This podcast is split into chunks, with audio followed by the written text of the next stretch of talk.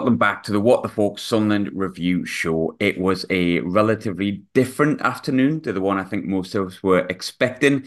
As Sunderland played really well and ran out comfortable 3 1 winners over Stoke City at the Stadium Light. Um, look, the last few weeks have been heavy, and whilst we'll no doubt get heavy again at some point during this podcast, it's certainly nice to have a bit of a, a chin wag about just a good performance and three points because ultimately, like, it's kind of what matters on a Saturday afternoon, isn't it? I think in a lot of ways. But um, to join me is three men uh, you're fully used to, well, maybe not fully used to. First and foremost, uh, Ross Black, how are we doing? You okay? All right, mate. Yes, I'm very good. And as you say, it's been a um, it's been a rough month on it or two with things, and today was it was good to be in the stadium enjoying what you were seeing for for a nice change. And second half was I, I really enjoyed the second half, the whole performance, and the. I just enjoyed my day for the first time at the Stadium Light for what feels like a long time. I've gone full Phil Foden at Euro 2020 uh, or 2021 as it was. So I've definitely had my midlife crisis. So the, the month has been tough, uh, really tough. Brad, uh, how are you, mate? It's been, I feel like it's been ages since you've been on, but I don't think it has been, mate. How are you doing? You all right? Yeah, I'm good, mate. Um, it's been pretty much the same amount of time as you have. I was on last week. Was it? I don't know, mate. Honestly, yeah, these weeks are blending into each other. Um, yeah, I'm good. Echo what Ross says, really. I thought the second half today was more enjoyable than we've had for quite a while. Um, so we'll go into a bit, bit better, bit further, but I enjoyed, I yeah, I just enjoyed the game really. I mean, first half was a bit meh, but second half, I just, I, I don't know. We just seemed like we were getting forward at pace, and that's what we've been used to for the last eighteen months, and it was more back to what we, what we enjoy. So yeah, feeling really good. Yeah, it was nice. Uh, Lee, it feels like it definitely has been a while since you've been on this show. Obviously, you've got your own, which people have been tuning into, but uh, we speak every day, so I don't know why I'm asking how you are, mate. But let's pretend we don't. How are you? Are you all right? it's probably the best I've felt in about three weeks, to be honest. Um, Is that why I, you're back? Is that why you're back? um, I just, as just to echo what the lad said, I thought we played particularly well today, and really, really happy with the performance. And gave credit where credit's due. I thought the team played really, really well, and the game was comfortable in the end. Yeah, I agree, hundred um, percent. Ross, it's the same question as we always ask right at the start, but it was a really comfortable afternoon, and like it if you take out everything that's been going on and um, the kind of heavy conversations that we've had, and, and rightly so have had, and look just at the game today, be it the players putting in performance, be it the manager um, getting it tactically right, or whatever it may have been, today was just back to what it should have been like, um, which is totally not what I expected. We've had a couple of hours to like sit down as it would be with you and sort of um think about the day and the result, whereas I've had those couple of hours on the train to sit back and think about what happened in the game. Um, now you've had a few hours to sit down and assess what was, was happened. Like I know you said you you're relatively happy about it, but how are you you feeling now? You've got time to sit back and assess what was just nothing like what I think the afternoon any of us expected in a, a really good way, if we're honest. Yeah, I feel like ninety nine percent of people were asked on the way into the ground what the what they were feeling. I think a lot of it would be dread. Me and Brad had a pint beforehand, and we were like, "This could get toxic and violent there today if we go one 0 down." I feel like that was the the consensus between the whole fan base, but there was tweaks tactically, and the formation was different today, which helped us, I think. And also, I do think Stoke were a bit shit um, which it was also, especially in front of goal, they did have chances, but both teams had plenty of chances and we were more clinical, which to say that after what we've been basically slating them for for not taking the chances, not having a striker finishing them, you know, it, it just it just all seemed to come into place today at the least expected time. And when, let's be honest, everybody was expecting it to go, as you've said, the other way. So I am really happy. I'm really happy with getting the three points on the board just to just to settle it down more than anything because we just needed that win and it was good to see where the goals came from today. There were three players who probably all needed a goal as well for different circumstances, and also at the same time we got a win, but it also hasn't papered over the cracks because people can could still see, even though we won and it was a good performance, we still have some glaringly obvious gaps. So I feel like it was if if, if we could have picked a way to win today, and also show the hierarchy that we still need reinforcements going into the next week, then I think it couldn't have went much better. If I'm honest. Yeah, honestly, it's not the podcast I expected to be doing, but I think um, I would like a board and a manager and a set of players and the wins to be completely happy. But ultimately, the priority thing for me every single weekend is that Sunderland win a game of football. Um, and we've done that and, and done it well, and the players have played well. Uh, I don't know about you, Brad, but today's performance really reminded me of like the 3-1 win against uh, Birmingham, I think it was, and also Norwich. I think beforehand we just put away with good attacking football a relatively poor team that didn't really lay that much of a glove on us. Maybe Stoke had a few more chances than those teams had, but I never felt like we weren't winning that today. And I thought, if I'm honest, if we really went for it, we could have probably put four or five past them at some point. But um, yeah, I mean, much more the kind of performance we were maybe used to under the October, September times under Tony Mowbray, which I think, you know, ultimately is not that you want to replicate it, but it's a bit more like what we're used to, Brad, isn't it? It's and that, that's probably the most pleasing aspect. Yeah, definitely. Um, I think there was a lot of good individual performances today. Um, from players, especially who became who came under a lot of flack, who's been taking a lot of stick lately. Um, so yeah, I mean every, everything about it. I think. Look, I, I'll not say that it was outstanding because if Stoke had a striker who could finish the dinner, it might have been they got the first goal. Um, but we stayed in it. We didn't didn't really give them clear cut chances. I would say we limited them to a, one or two little ones, and it was massive. Whoever got that first goal, and look, as soon as we got that first goal, and I've said it. I mean, take Ipswich out of it. I said I can't see us losing a game this season when we go ahead. Obviously, we've only done it once. Um, and once we got that first goal, I just, I just thought it was comfortable. Um, the the most pleasing thing about today for me, and I've said it already, is how quickly we managed to get from back to front. We weren't afraid of getting at the getting at their defense. I mean, I, I love the bloke, love him to bits, and Gooch. Um, I'm glad he's not playing right back for us anymore. If that's how he plays, because I, I said that, and I love Gucci, and I really don't mean this Gucci, and I'm sure you wouldn't have done this on purpose, but I said today, Brad, Lynden Gooch played the way Sunderland supporters should play against Sunderland. So, like, my respect has gone up from even further. So, uh, I don't think you meant no purpose, Gucci. Of course, you're a professional and always have been, but uh, yeah, he had a tough time with Party today, didn't he? Yeah, I mean, it's it's partially down to their their setup as well. I think they're the only team this season that haven't doubled up on Jack Clarke, and it just shows you what he's capable of when when you don't do that. Because I thought Clarke was excellent today. Um, I mean, back to Gooch quickly as well. Bless him. He did make up for for the Stoke fans. He assisted their goal, didn't he? So he didn't want to make it look too obvious that he wasn't doing it for them. um, but yeah, I'm, just happy overall. Like Ross said, it wasn't the performance where you go, oh, we've got a cracking team here. That there's still a few little bits that we need to to to, to fill. But I'm happy.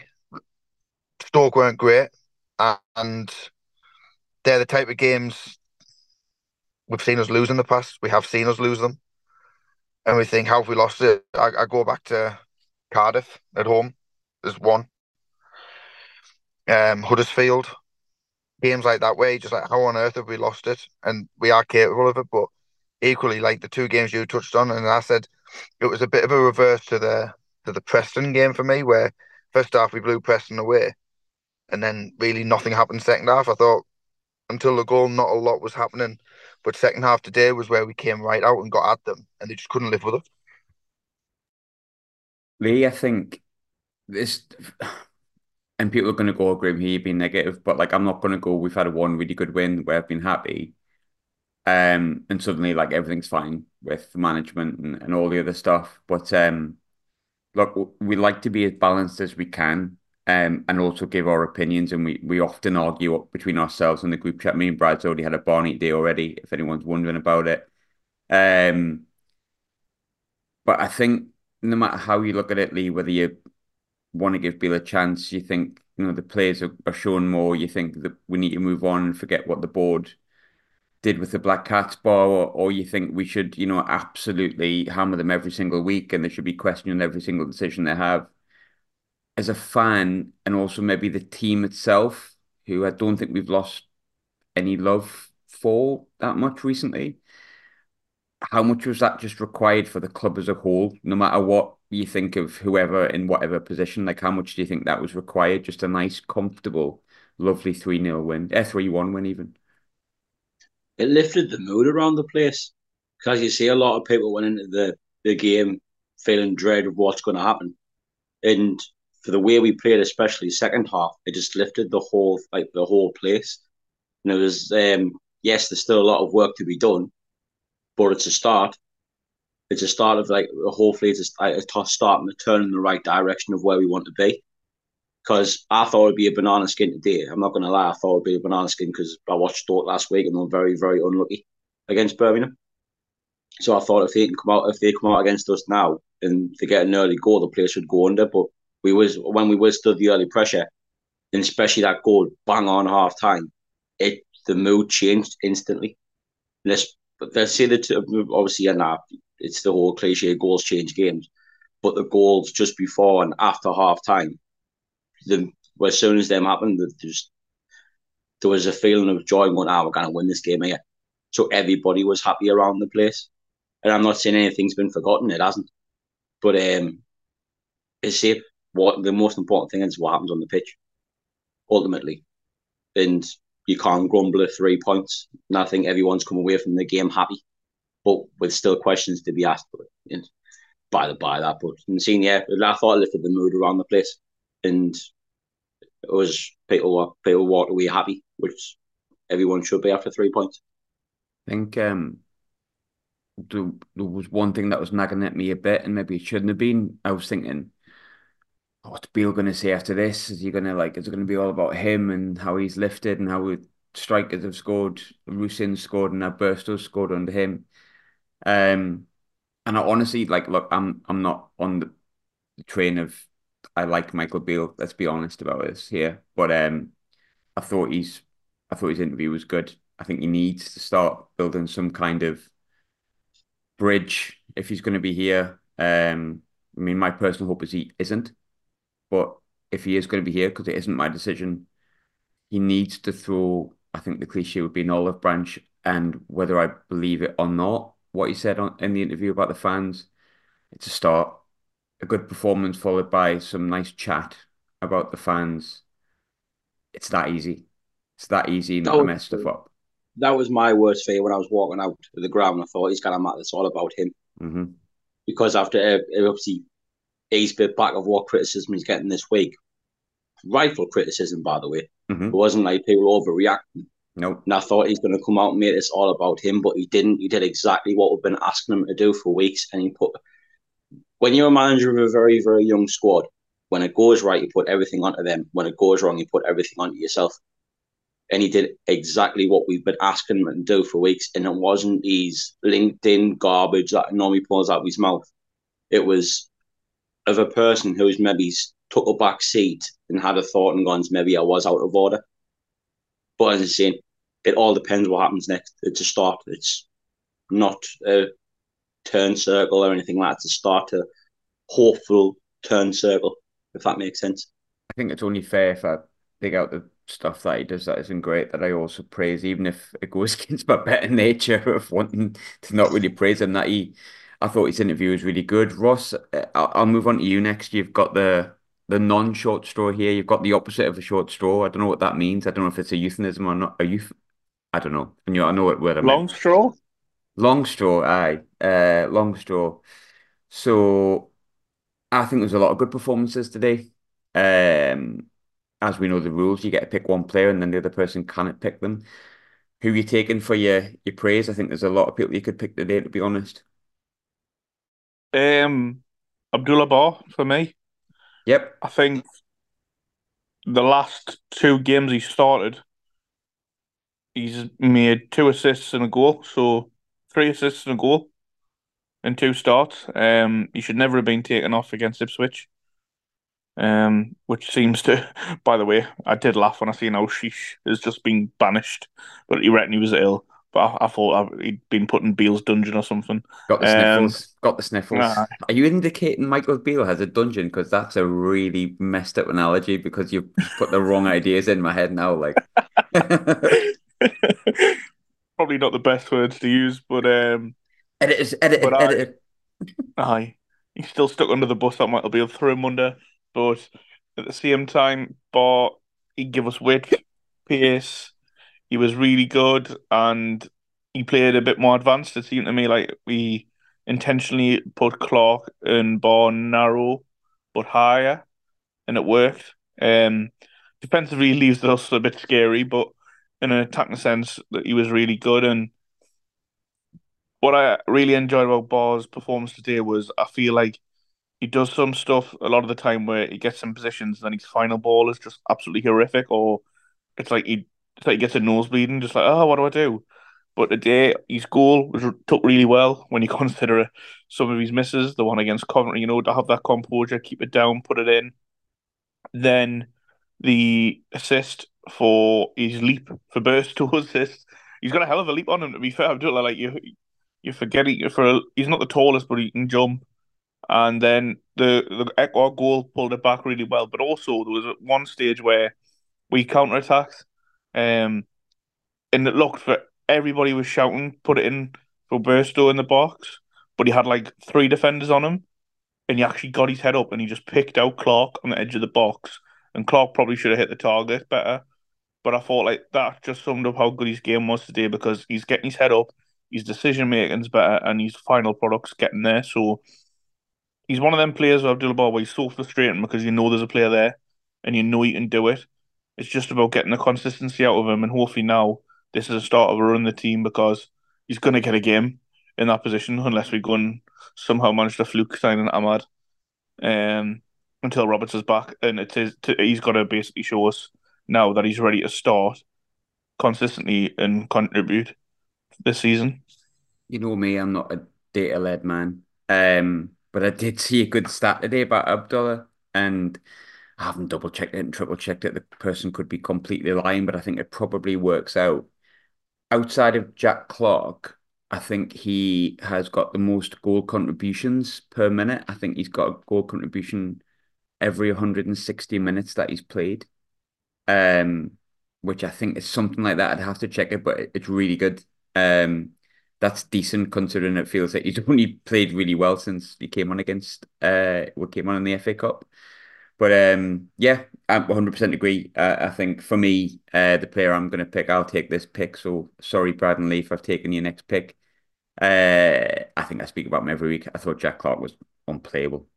Um, I was speaking to some Stoke fans on the train back, and all they could say was, "God, he's good," and it it felt nice for people to be saying like our players were good again. I know we know he's good, but I thought today he was like frighteningly good. Um, I love Gucci, which I've touched on before, and I've always felt that Gucci had enough to offer Sunderland, and we shouldn't have got rid of him.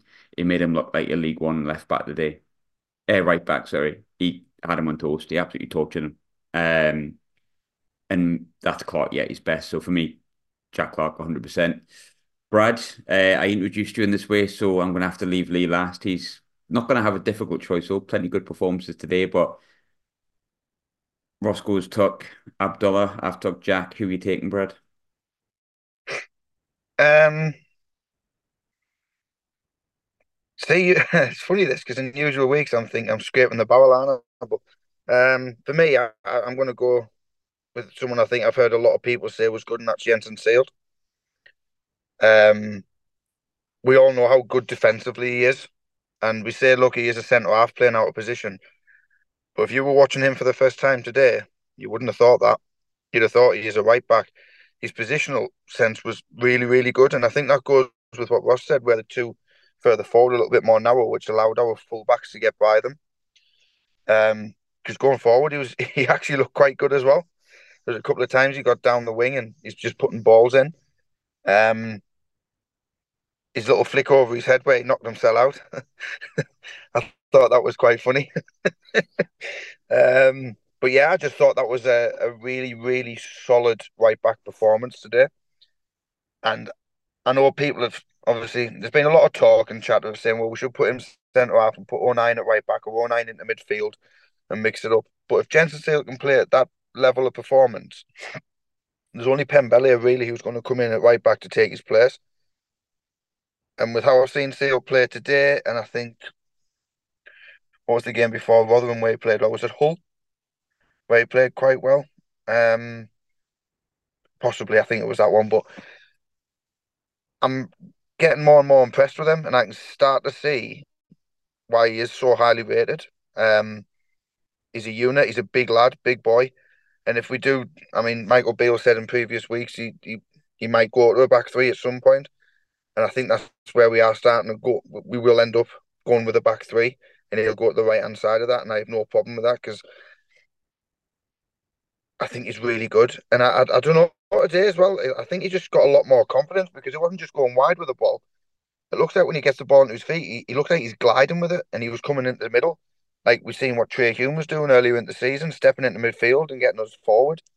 Yeah, I thought it was just an excellent performance from him. Um, and look, he's worthy of his place. Yeah, I thought Jenson was really good. Um, and I've got to be honest and say that no matter where he's played, every time I've seen him, I've been really impressed. Um, thrown at the wolves a little bit in the game he came on against Borough for his debut, but I think a lot of the time he's been good, and you can see he's growing in confidence. And the kid's very good at reading the game.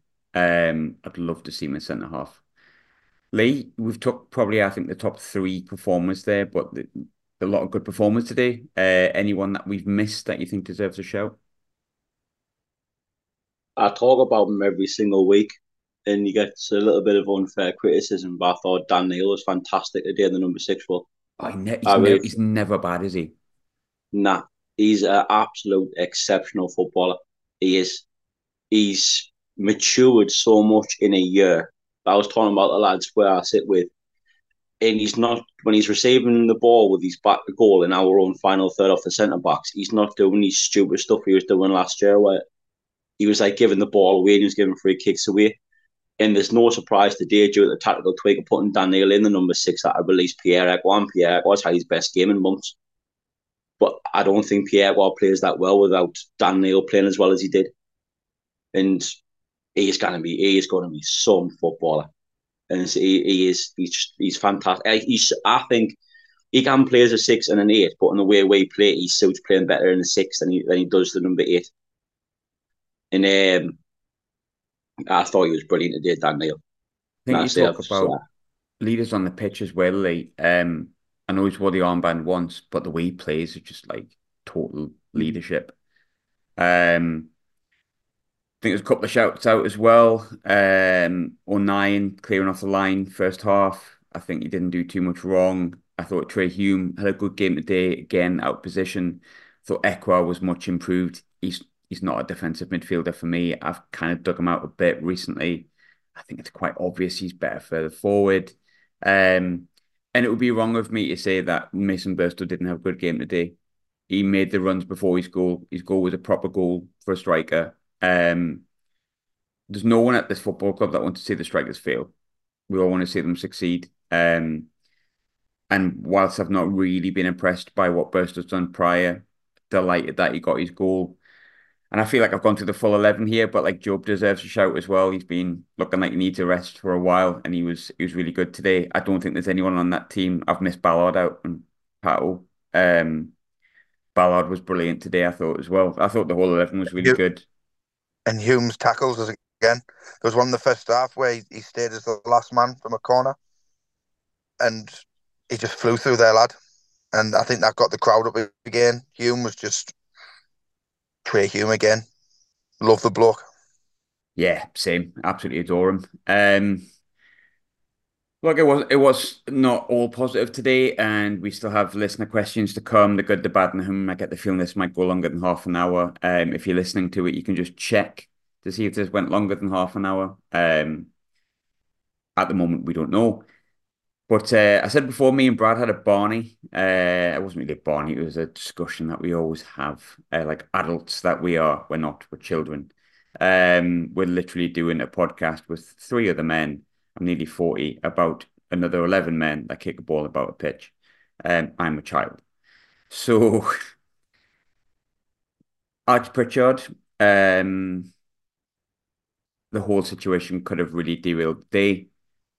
I think we're all going to have different thoughts and views on this. I don't know this necessarily, but I think we will just based on what people are chatting as they're going over the game, what's people said on um, Twitter and whatever social media platforms you use. But I'm going to go first, my opinion on it, and then I want to get like a quick snapshot of what your views are as well. But I'm I'm actually really reluctant to criticize Alex Pritchard. I've got to be honest on that, and I know that's maybe not the popular opinion, but I've I've got to take the bullet for that and be honest. But I'll give you a bit of a thought process behind sort of why I do see how people can be annoyed and frustrated by the fact he's basically said he isn't available to play when he's fit because it's not a million miles different to what, say, Alex Neil did to us last year and going elsewhere when he's employed by the club, Jack Rodwell and all that kind of stuff. Um, first and foremost, my thought process on that is like slightly different situations, especially in Jack Rodwell to, Pritchard.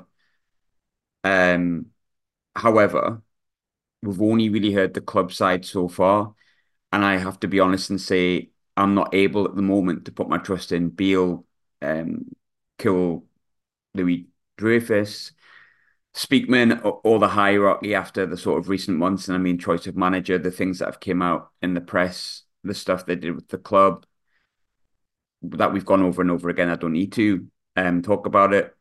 So I think in this case, I'm not saying Alex uh, Alex Pritchard's right. I'm not saying the club's right what I'd like to do is I'd like to think it's only fair that I hear Alex Pritchard's side and get a clearer picture of what has happened here in both sides of the argument and then give an opinion on it. But I'm aware some people may have already made their opinion on it, be it either way. So I've gone in this order first and foremost. Ross, um, I've given my thoughts on the Pritchard situation. Where do you stand on it? Are you similar to me in that you want to hear Pritchard's side, or do you think um, differently? Um, I think I can sympathise with on the fact that he clearly wanted to leave in the summer. The club basically replaced him with two number tens, three number tens of your class. The the forgotten man, Bradley Dack, with Aouchiche and Jobe. And then he stays.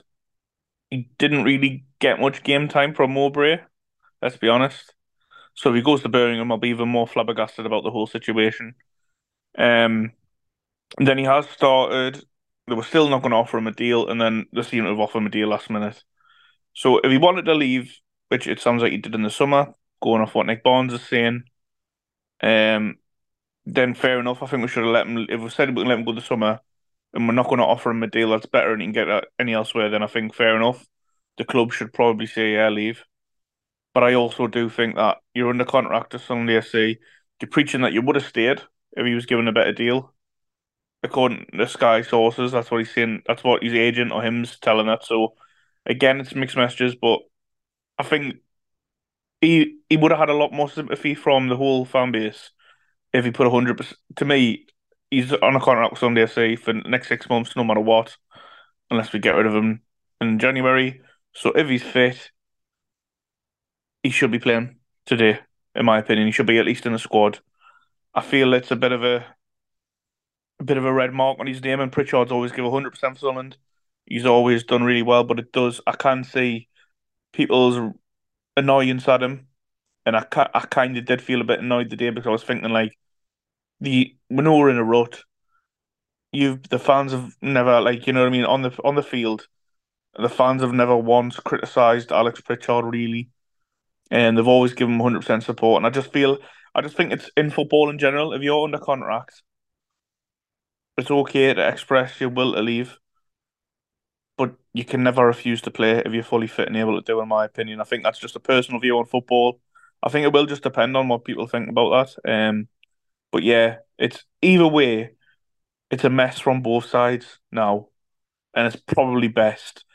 It's best. I think it's probably best for the club, best for Alex Pritchard, best for everyone now that he leaves before Wednesday and we use his departure and wages, whatever money we get for him, to then strengthen the areas where we need to. Because today we looked good with Jobe in the ten, Battery and Ekwah further forward, and if it means a run in the team for Ba when Roberts is back as well, you've got two wingers. I think as much as I really like Pritchard, and I think his experience was massive for us in games we've seen recently, as as long as experience or ready-made players are brought in, I think it's it's time to go for both sides, and nobody comes out of it looking well at the end of the day. Right, obviously, we discussed it when it first happened and it first came out, and I know at the time you, I think we're both the same, Brad, and we're both quite passionate, hot-headed people sometimes that give our opinion straight off the bat. Uh, you've had a few hours to sit down, think about it. Has your opinion differed on it? And, and if not, uh, what are your thoughts? Because obviously not everyone's privy to our WhatsApp conversa conversations, and I'm talking like they are, which is kind of the, the, not not really the greatest thing from my side, is it? But there you go. Um, my opinion's pretty much the same, mate.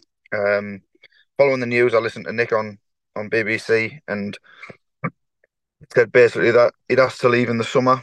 Um, that didn't materialise. I think that's because no one was willing to come in and pay the money that would have probably asked. We weren't willing to let him go for free. And look, we there was a couple of players like Danny Batth. We still got a little fee for him, and I think no one was willing to pay, so he stayed. Um, like was said there, the fans have always got behind. There was a point where he wasn't even in the team, and we are in a little bit of a rut. And he was on, I think he was on the bench, and we're all singing his name. And then he came on, he knew how much the fans thought of him. So to then say he's not available for selection, he wants to leave, stinks for me. Like, I get it. Players put transfer requests in, players say that they want to move on. That's fine. But respect the contract that you've got with the club that have been paying your wages on a contract that you have signed. He hasn't like it's not like we we've stopped paying his wages or like that. He, he's agreed to this contract for this length of time look, tell them yesterday, look, I want to leave, make this my last game or whatever. If you can get us a move, just let us let us move. But to then refuse to play and drop us in it, really, because he's meant to be one of the experienced players around the place as well. So that's a young squad looking at one of the more senior players who's basically just shit on them the, the day the day before a game. Leaves a sour taste for me. Um, I did say it's for me very similar to the Alex Neil thing. You're employed by a club, and there's no reason why you can't be there on match day to, to, to offer your services. Um, but then when you're what you're saying, Graham, that there is two sides to it. But what what can he say that's going to make you think, oh well, he's in the right? He's refused to play a game of football for the team that employ him, and the fans that pay money to go and watch him. So I, I can't understand. We've we've we have spoken the group chat and we're just going over ground, but what can he say to come out now and say that would make you think, actually, yeah, that's fine? Because nothing he can say for me would accept, make me accept the fact he's refused to play a game of football for the team that currently employ him. I don't know what he could say, but I'd like to hear what his viewpoints are. And I, I don't want to assume anything, but there's a lot of pressure on professional footballers, and especially ones that are like don't know where their future is, and I'm not saying this isn't. I I don't know, but I don't know if like the pressure's got to the point where you know his mental health doesn't feel great or something along that line. I think we've seen him gesticulate and stuff like that. And I'm not saying that it might just be a case of he just didn't want to play because he's just pissed off with the hierarchy. And if that's the case, then okay. And I'm summarizing, but I think this is why I just want to hear what his thought process was behind why he felt he couldn't be available to play for the club whatever it may be. And then I think you make the decision from there. I think I'm a big Pritchard fan as a a person that's played for the club. He got the assist at Wembley for Roscoe's goal. I'm a big, big fan of him. I think I always knew that his time was coming to an end. I think if it's just a case of he wanted to get a move, so he's just decided not to play, and that is his reason behind it. Yeah, I can probably edge a little bit more towards. He's got history for it. There's a reason the Huddersfield fan, fans boo him. Yeah. Down to for them. I think I want to hear first and foremost his thought process behind it before I make any judgment on anyone's character.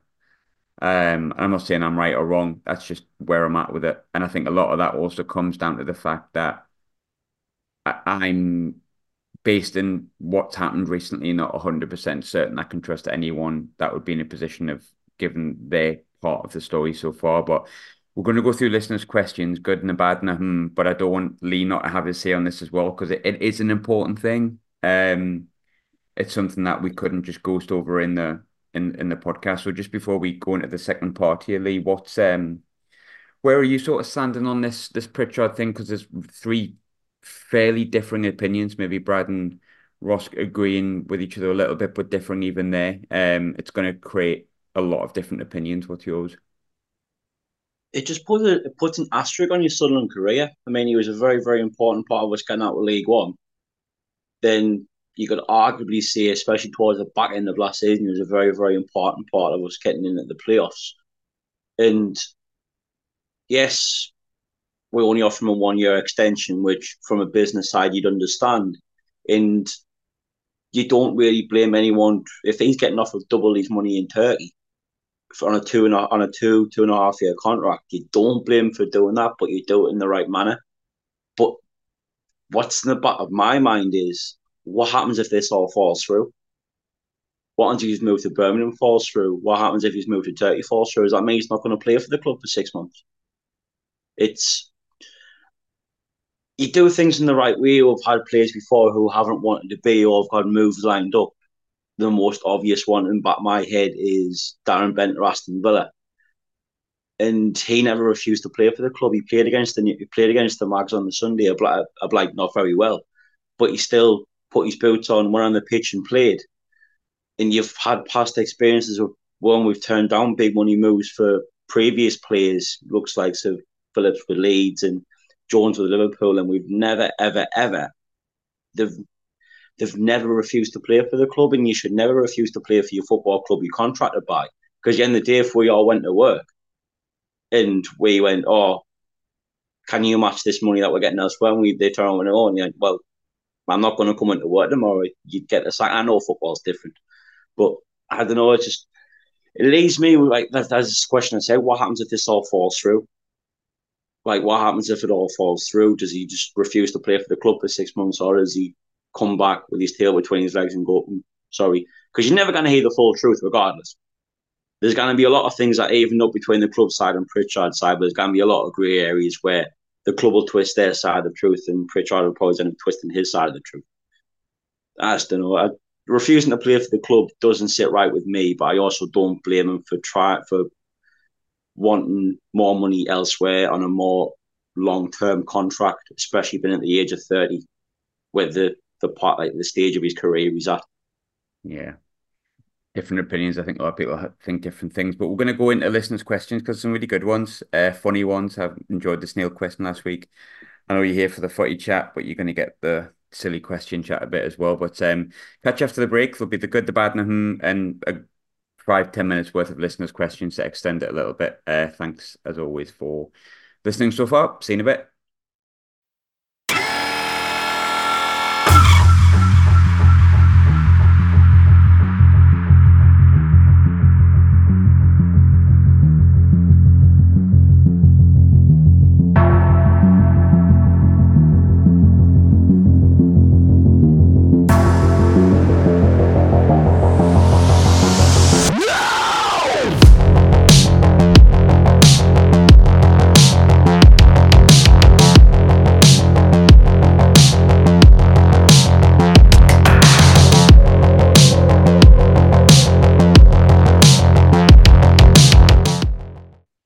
And welcome back to part two. Um, I'm going to pretend we've not just had a five minute interlude discussing um, the scent of our own backsides uh, after we've ate protein and similar levels of um, different foods that make us smell like something has died inside of us. And we're going to move on to football related questions. Brilliant. Uh, something that we've been doing for a while and we've enjoyed it. So we'll pick a couple out because there were some good ones. We'll put a couple of silly ones in there as well. Uh, it's good for a laugh. I know sometimes people just like footy questions, and that's fine if you do, but you know, we do loads of footy stuff in here as well, and sometimes we just like to have a laugh.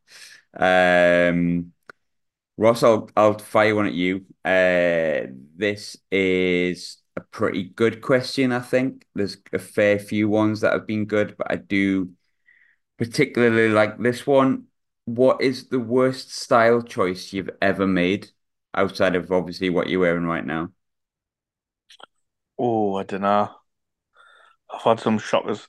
I've I've infamously with my friends. Uh, I once when I was like 17, 18, got like a full like brown shirt with a black leather jacket and wore that to the races. Uh, and looking back at this, I look like uh, if you got John Wayne off Wish. So I'd say that's the, probably the worst style choice I ever made. Um, I also thought I was cool back in the day and had like some grey Nike high tops. Remember high tops? Yeah. And I used to tuck my chinos into them, thinking and walk around thinking I looked mint. And I was tragic, like. I've had a lot, and there's absolutely no chance I'm going into any of them. But I think you've only got to look at this, and you can completely understand the absolute horrific style that I've had. So we'll move on very fast. Brad, I thought this question was decent to be honest, um, and thought out as well. Uh, I don't know whether I, I, I don't, I don't even know if he's indicating this, but if he's indic, I, I'll ask the question. You know what, bugger it. Um, first and foremost, and this isn't a gaslight our fan base as emotions run high. I've just been brought up to look at myself first when the shit hits the fan and ask myself, could I be doing better? Could the fans have behaved better since Beale's appointment? That's actually quite a good question. Um, the way he's put it across is actually really smart, and I think that's it's from John. I think it's I think it's good that. Yeah, um, fair play, John. Um, possibly. I think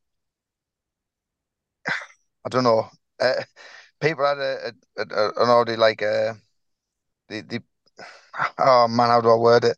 You can't take the passion out of something that you obsess over. Like I said before, I know I made a joke, but like I'm nearly 40 and I, I talk about 11 men running about on the pitch and get myself like in, in a fettle about it and get myself like super happy when we just put the white thing in the net. And I know football's so much more than that. I know it's so much more than that.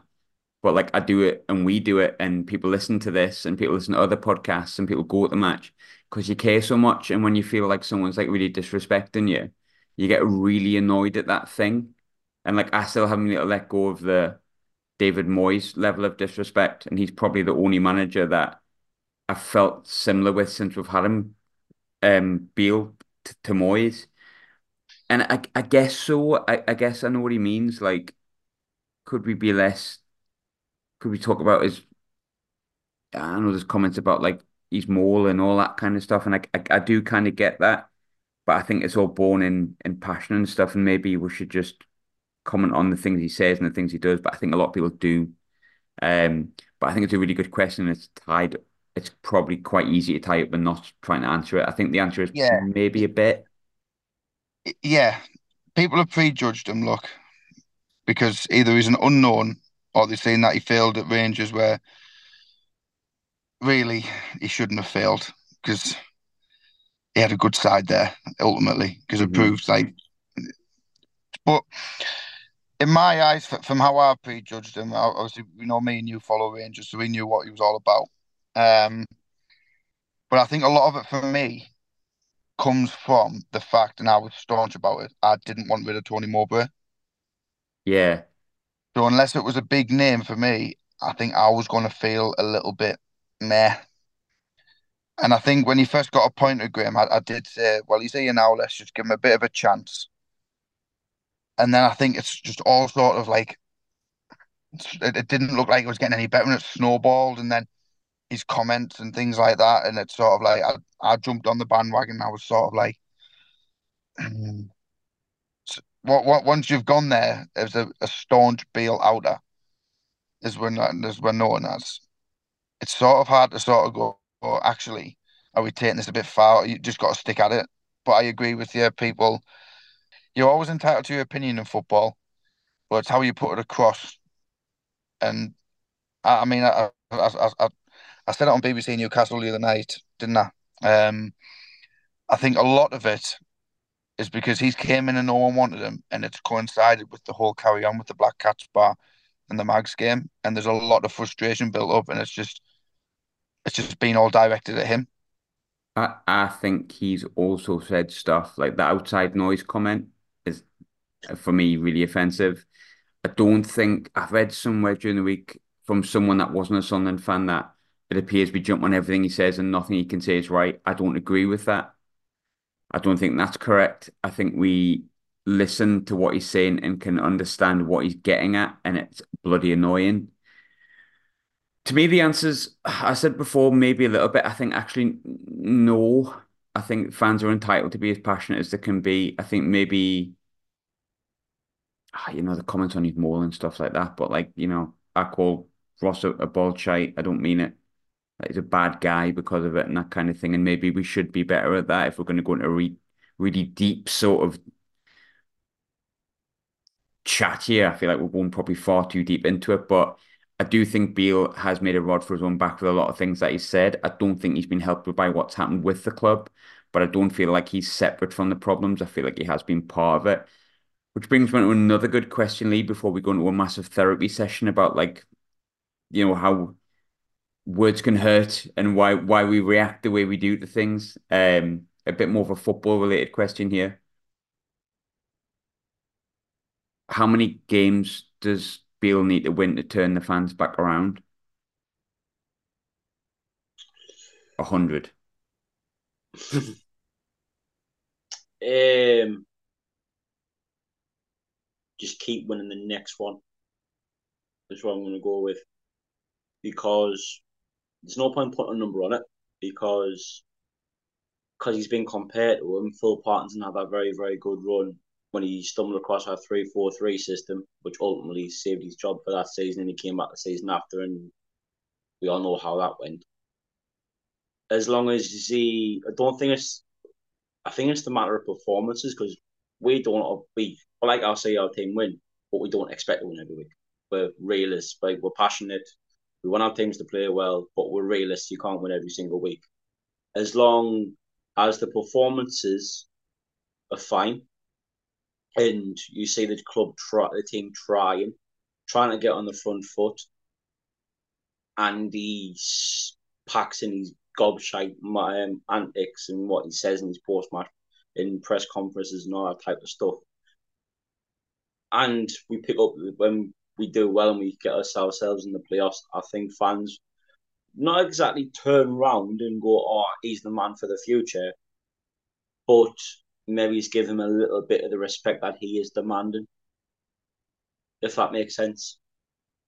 But you can't really put a number on how many games you can win because you can go and win ten games, we go get the next ten games, go and get beaten in the playoffs, come back in August, and it could be as equally as bad as what the last month's been then uh, fans will just turn right back on themselves again. I think the answer I'll keep to that one really simple because I thought about that when I read the question on the train on the way back. Um, what Michael Beale needs to do as a whole, today's a very good blueprint if you can do that on a regular basis. If you can put in that kind of performance, give that kind of post-match interview, then it'll go a long way if you can do that. I'd agree can, with that. I can take not winning. That's not a bother. It annoys the life out of me, but I can handle it. I'm a Sunderland fan. We can all handle that. We've got character in abundance. Um, what we don't like is being talked down to, being told what we think and how we're acting.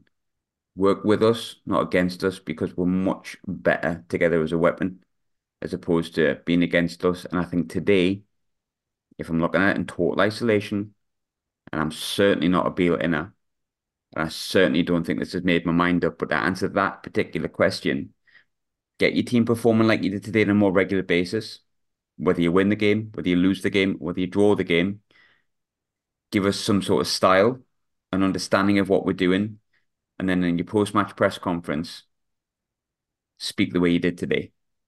And I think that will go a heck of a long way to fixing a lot of the issues that he personally has faced. The rest of the outside noise, i.e., not the fans, the stuff that's happening within the club, he can't handle that. That's not up to him. And that is outside noise. And I can appreciate that that's not something he can handle. He's just there to do a job. So the answer to that question for me is, and I don't mean winning, but a lot more of today, performance wise, and also in the way that he spoke after the game. That'll help.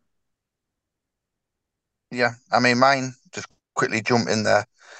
I think I've just put in the group as well. I think for me to get a lot of fans, not everyone, back on side, will be to get us into the top six as soon as possible and keep us there rather than just dropping in and out. I think you'll see a lot. Look, we might drop into seventh because of a game being played before ours because we're always getting changed to flipping Sunday dinner time, aren't we? But if he can get us into the playoffs and then on a good run to keep us there, I mean, playing some good football, Real Madrid, we might be all right. There's uh, actually the police outside, and that's them coming for. I don't know whether everyone can hear this, but they're coming for your horrendous pun there. Uh, we've got two more. I'll give one to you, Ross, and then actually no, we'll go with this one more because I think this is probably quite important. We haven't touched on it, so no pressure, Ross, and then we'll go into the good, the bad, and the hmm, and then I want you all to make one transfer prediction for a player that we're going to bring in before the deadline window. We're going to try and do deadline day part. I'm not going to promise anything because you never know what's going to happen, but we would like to do it if we can. Uh, but Ross, I think this is a really good question from the German Black Cats. Great set of blokes, Martin and all that. Lovely people. Uh, what do you think about the meeting between Sunderland, the Black Cats, um, sorry, the branch uh, liaison committee and Red and White Army and the meeting minutes? Do you think it is acceptable, Ross, the way that um the, when you read it, was it acceptable to you? Um, the opening statement by the Red and White Army was fantastic. Superb. Absolutely superb. Um, I think the probably at this moment in time, there's only so much Red and White Army can do apart from put the question questions to the club and there was involved. What I will say is now we have now got it in writing that they are going to do things or change things and it's now up to the club. And if the club don't do it, then they've went against what they've promised or said they would do to, to the fans. So it's it's it's still wide open for me. I think the Red and My Army have been probably pushed aside by the club and just used as push offs at times. But I thought the questioning was very good. It was very strategic. It put them in a position where they couldn't just go and fob it off. They had to, and the answers they had, they basically have got to go back it up. They can't just get away with it this time. Um, so we want to keep an eye on. But also, I'm glad the club didn't just fob it off because it could have been quite easy for them to fob it off the way they've done things lately. So at least the club have actually went to these meetings and had the dialogue, and they have set, themselves have put themselves up to say, "Look, this is going to happen. This is going to this is under investigation. Whatever." Again, it could be interpreted as a lot of waffle and a lot of you know just keeping appeasing the fans, but now it's in black and white. Ironically, so is the Black Cat Spell, you bastards. Um, I'm gonna say, mate, you you set that up absolutely perfectly. But uh, on, didn't mean it's on, to do it's, it, it's it's minuted that actions are going to be taken. So it's up to the club now. You you know what I mean? If they don't, then more than serious questions will be asked, and that's when the I think it'll turn. But it's just a wait and see until the next meeting or whenever it is but at least it's now in writing that things are going to be looked looked into. Lol. Um, but yeah, it's it's up to the club now. Prove it. you actions speak louder than words. I think people are probably sick of me saying this, but um, just before we move into the good, the bad, and the hmm, uh, the yeah, I, I just cannot for, forgive what they did. I cannot, and I've tried to like move on with it, and I just can't. And I don't think. And I think reading the minutes, a lot of it felt like didn't matter what it was going to say to me, I couldn't forgive them for that. And for me, a lot of the answers from the club were wishy washy. But let's look for positives as this one's trying to be a bit more positive. I thought the opening statement and the questions from um, everyone involved that wasn't on the club side and trying to push these questions forward did as best as they possibly could. Um, and I'm, I really thank them for doing that because yeah, I'd rather it would be difficult uh, for me to do it without wanting to tear strips off them, and they've put it across in a really good way. But for me, I cannot forgive what happened. And I know people might disagree with me on that and say, get over it, stop being a baby. I'm sorry, I just can't. And it's going to stay that way, I think. Um, the good, the bad, and the hmm from a win, though, because let's not have no negativity as much as we can on this one. Uh, good win, very, very happy. So I'll go with my good first. Um, and then I'll make a transfer prediction at the end with all of us, one player that we think we'll bring in. My good today is going to be Mason Burstow. He's a player that I genuinely thought probably wasn't that bothered about being here. Um, didn't think he was ever going to score a goal. I thought he played really well. I thought he took his goal really well. Showed that there's something there. Maybe why we brought him in in the summer. But the big thing for me and the reason he's going to be my good is the way he celebrated. That was proper passion. That was relief, but also I'm delighted that we won uh, and he scored. And I like that. I just like that. It's a simplistic thing, but I'm a fan of it. Um, Ross, what was your good today? My good today was Pierre Ekwah playing as an advanced midfielder and showing us what he can do when he's not pigeonholed as a number six and seeing that lovely little bow that he does when he scores. I like that. I'd like to see that more. Brad? Mm, my good was seeing Chrissy Rigg come back into the first team and getting a run out. And I'd only said it about, oh, what do about a minute or two before the guy next to me. I think this is the perfect time to bring Rigg on. Not like when he came on against Southampton and it was like, it was 4 0 or whatever. It's 3 1, was comfortable. Get him in, it's a little bit more competitive for him. And I think his first few touches, he got us on the break really quick. Him and Jack Clarke linked up. So I think, yeah, seeing Chrissy Rigg back out there, um, and I think we might start seeing a lot more of them now. Yeah, good point. Please mentioned it. Did want to mention it before, so I'm I'm happy with that. Another off the off the thing, good one quickly. I don't know if you've seen at the end, but it was fantastic. The only save Anthony Patterson, apart from the save first half, the biggest save he had to make was when referee blew the full time whistle and Dan Ballard volleyed one at him from about three yards and he tipped it over the bar. what a save that was, by the way. Reactionary, always alert. Lee, uh, what was your good? After the last two or three games, the fluidity and the speed of how where we attacked Stoke, and I thought it was a massive change. What's come the last three weeks, and long may it continue. What's my bad? Hard to choose this week, and I like that. Um,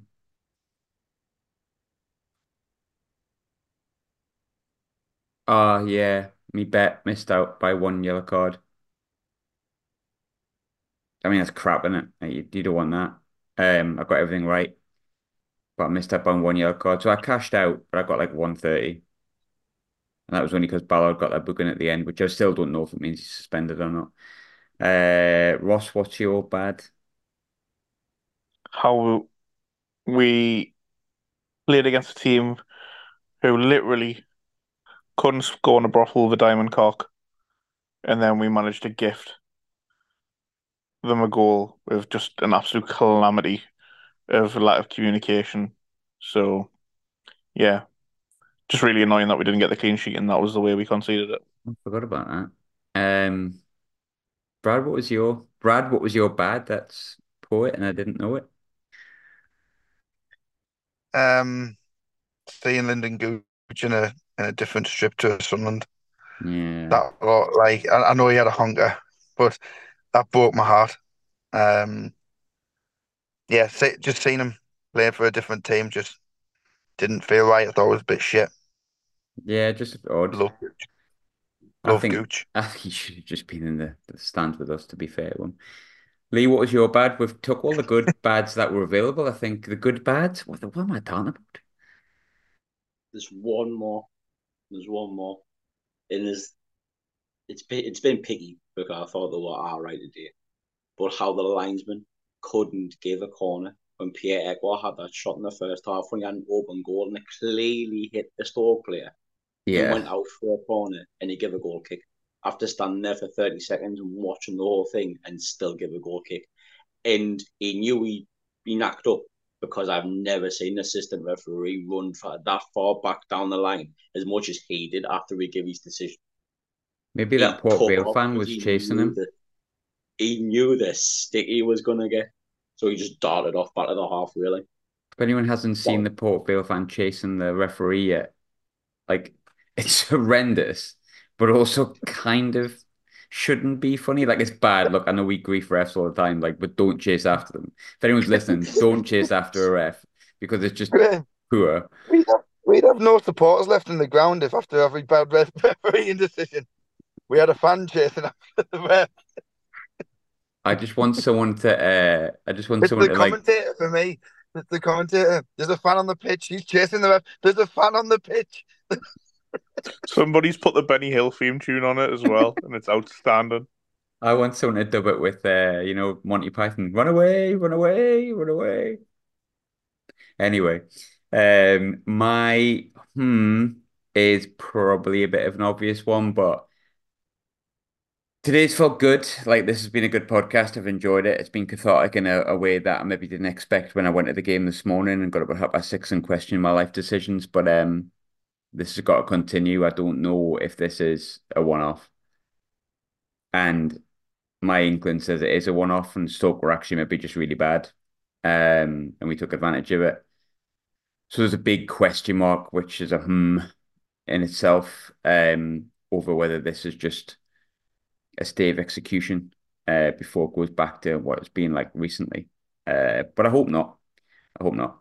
Uh, Ross, what was yours?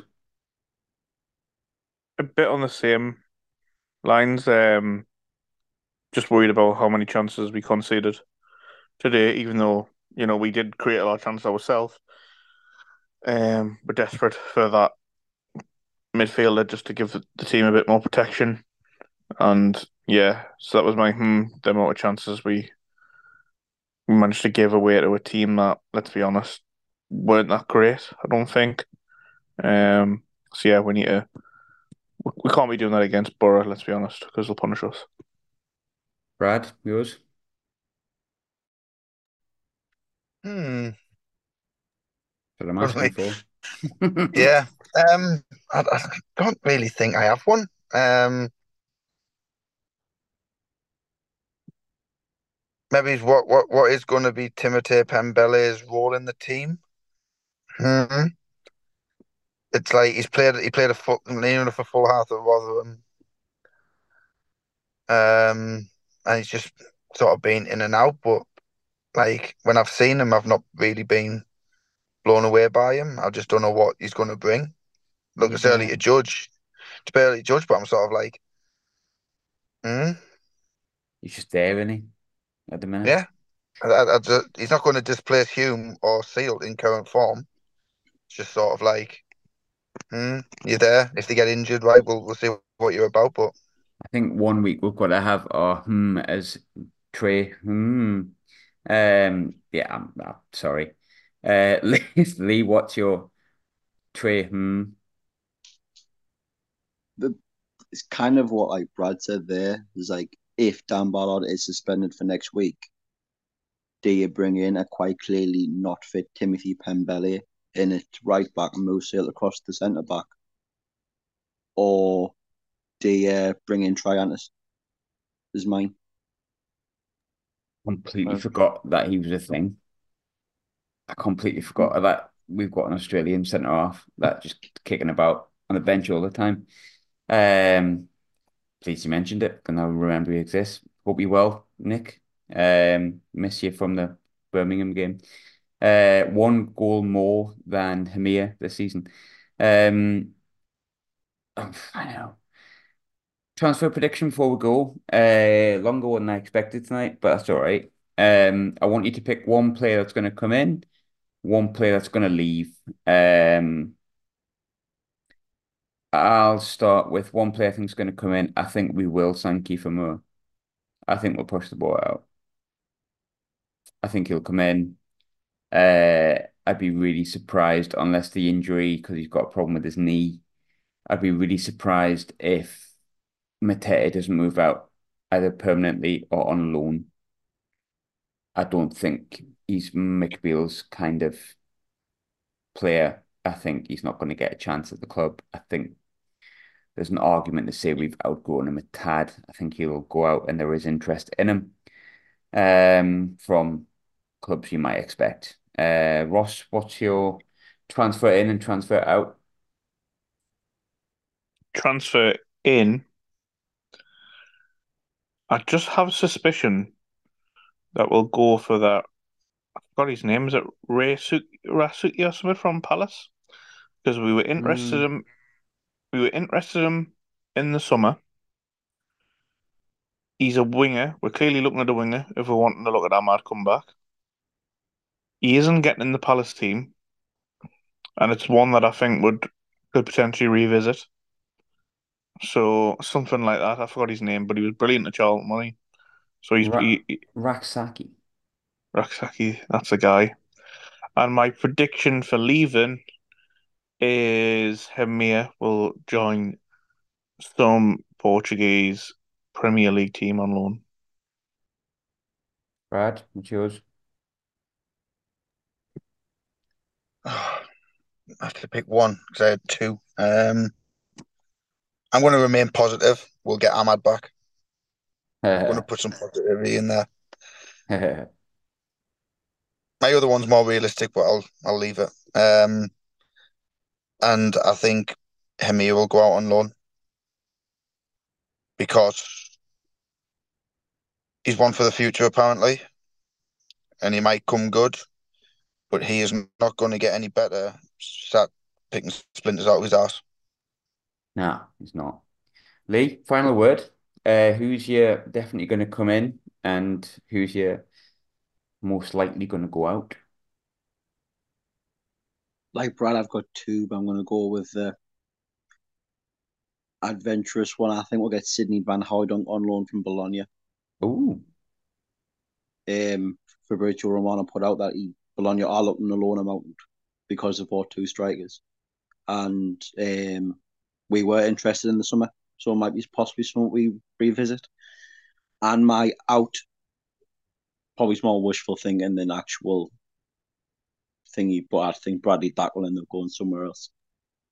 It is interesting. I mean, He's just his hamstring is going to keep him out for a while, whether or not.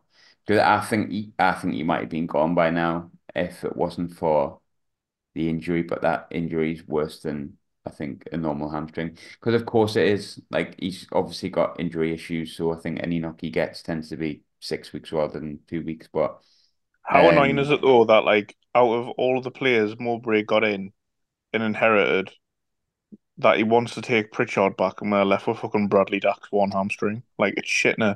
I It just it's kind of how we're looking it though. it was on telly though. Popular. No, no. I, I, I believe in Bradley Dack. I'm going to put it out there.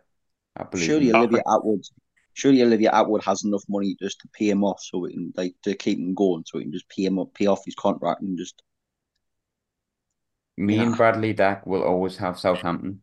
Right? I Always have told you when he signed. I said he's always going to only ever going to be the second best Bradley inside that stage of my life. On that note, your lights just gone off, by the way. That was quite hilarious at the exact same time. Uh, another long episode. Sunderland's never boring. Uh, it's nicer though when we're boring and got three points in the bag.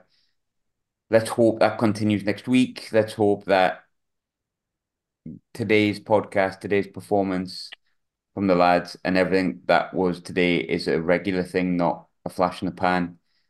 And if it's not, and if it is, we'll be about either way. Um, go on, subscribe if you really, really want to, but just unsubscribe if you think this episode's been shite. I cannot just be positive, can I? Anyway, lads, thanks very much. Cheers. Cheers everyone. Be thank out. everyone. Bradley. Brad.